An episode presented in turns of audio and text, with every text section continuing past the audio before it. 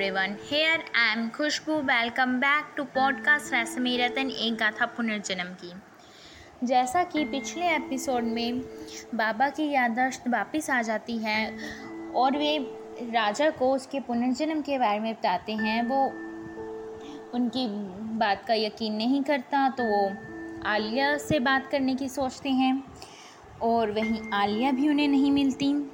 तो अब देखना ये है कि क्या वे आलिया को उसके पुनर्जन्म के बारे में बता पाएँगे और वो उनकी बात पर यकीन करेगी या नहीं करेगी।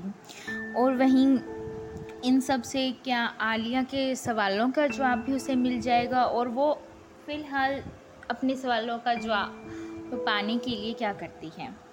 तो चलिए इसी के साथ शुरू करते हैं हमारा फिफ्टींथ एपिसोड जहाँ आलिया अपने सवालों के रहस्य को सुलझाने का फैसला करती हैं और वो जंगल से महल ना जाकर वहाँ के स्थानीय निवासियों से पूछताछ करने निकल पड़ती हैं।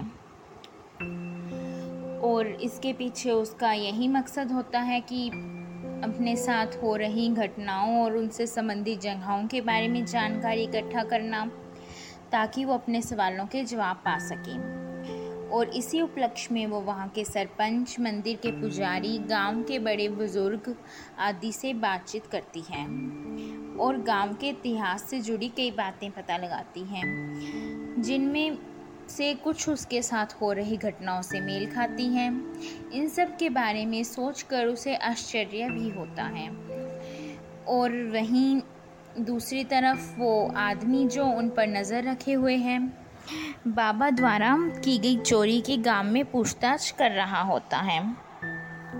वो आलिया को गाँव में देखता है और ये बात अपने बॉस को बताता है।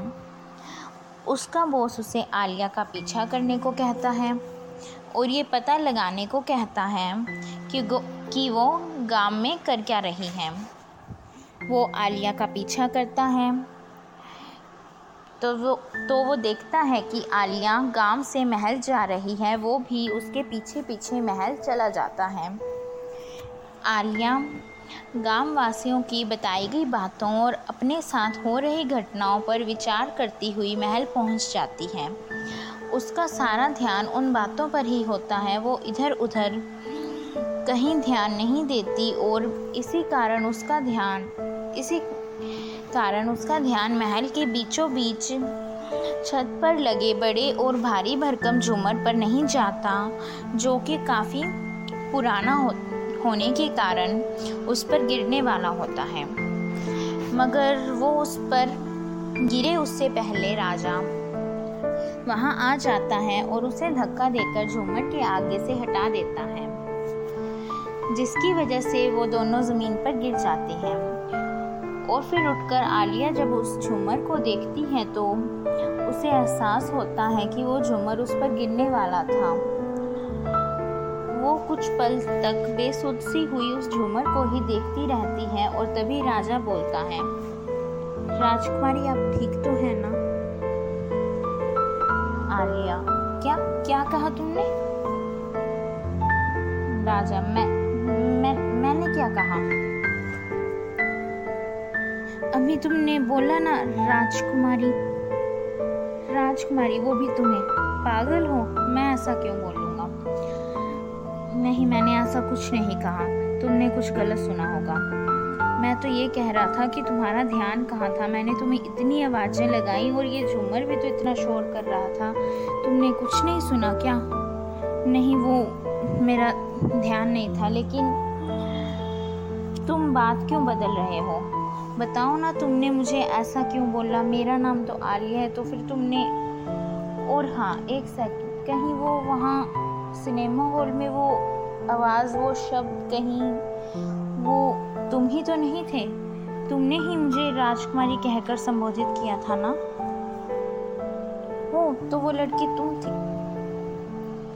हाँ इसका मतलब तुम कबूल करते हो कि तब भी तुम ही थे और अब भी नहीं नहीं, तुमने तब भी गलत सुना था और अब भी। मैंने सही सुना था। गलत तुमने बोला था, राजकुमारी। आलिया और राजा की इस बात पर बहस चल ही रही होती है कि तभी बाबा वहाँ आ जाते हैं और आलिया की बात पर सहमति प्रकट करते हुए कहते हैं कि, बाबा, तुम सही हो। राजा ने ऐसा कहा होगा। बेटा, शायद तुम्हें पूर्व जन्म में घटित कोई घटना याद आ गई होगी और इसलिए ही तुमने आलिया के इस जन्म के नाम की बजाय उसके पूर्व जन्म में जिस नाम से तुम उसे बुला, उसे संबोधित करते थे, उसका इस्तेमाल किया। बेटा, ये देखकर मैं बहुत खुश हूँ कि तुम्हें तुम्हारा पूर्ण पूर्व जन्म याद आ रहा है। राजा, कितनी बार बताना पड़ेगा आपको कि मैं इन सब में विश्वास नहीं करता। कोई पुनर्जन्म नहीं होता। ऐसा कुछ नहीं हुआ है मेरा। पुनर्जन्म नहीं हुआ है मेरा। और जब कुछ हुआ ही नहीं है तो कुछ याद आने का तो सवाल ही नहीं उठता। और हाँ तुम भी सुन लो। तुमने ही कुछ गलत सुना होगा, मगर मैंने कुछ गलत बोला नहीं। और फिर ये बोलकर राजा वहाँ से चला जाता है। उसके जाने के बाद आलिया बाबा से पूछती हैं, बाबा, ये आप क्या कह रहे थे? और ये राजा ये क्या बोल कर गया? बताता हूँ बेटा, तुम्हें सब बताता हूँ। आखिर यही बताने तो मैं तुम, पहले भी तुम्हारे पास आया था। हाँ तो अब बताइए ना, क्या बताना है? आलिया के पूछने पर बाबा उसे और फिर ये सब बताने के बाद वे आलिया से कहते हैं, देखो, मैं नहीं जानता कि तुम राजा की तरह मेरी बात पर विश्वास करोगी या नहीं, मगर यही सच है। तो क्या आप कहना चाहते हैं कि मेरा और राजा का सच में पुनर्जन्म हुआ है? हाँ और उसका सबूत तो तुम खुद अपनी आँखों से देख ही चुकी हो।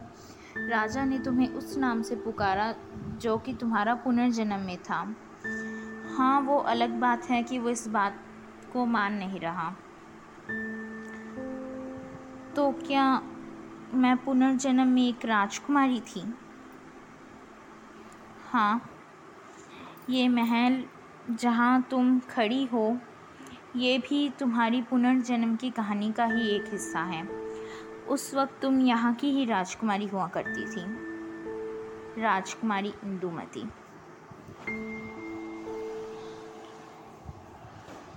तो क्या आप ये कहना चाहते हैं कि ये जगह यहाँ की एक एक चीज़ मेरे पूर्व जन्म से जुड़ी हैं? इसका मतलब वो सपने, वो घटनाएँ, वो वो भी। कैसे सपने, कैसी घटनाएँ? बाबा, मुझे काफ़ी दिनों से बहुत अजीबो गरीब सपने आ रहे हैं। अजीब घटनाएँ घट रही है, कुछ समझ नहीं आ रहा, ये सब क्या हो रहा है?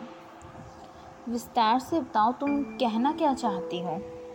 बाबा के पूछने पर आलिया उन्हें वो सब बताती है जो कुछ भी उसके साथ हुआ है। उसकी बात सुनकर वो कहते हैं, बेटा, ये जो कुछ भी तुम्हारे साथ हो रहा है, उसका सीधा संबंध तुम्हारे अतीत से है।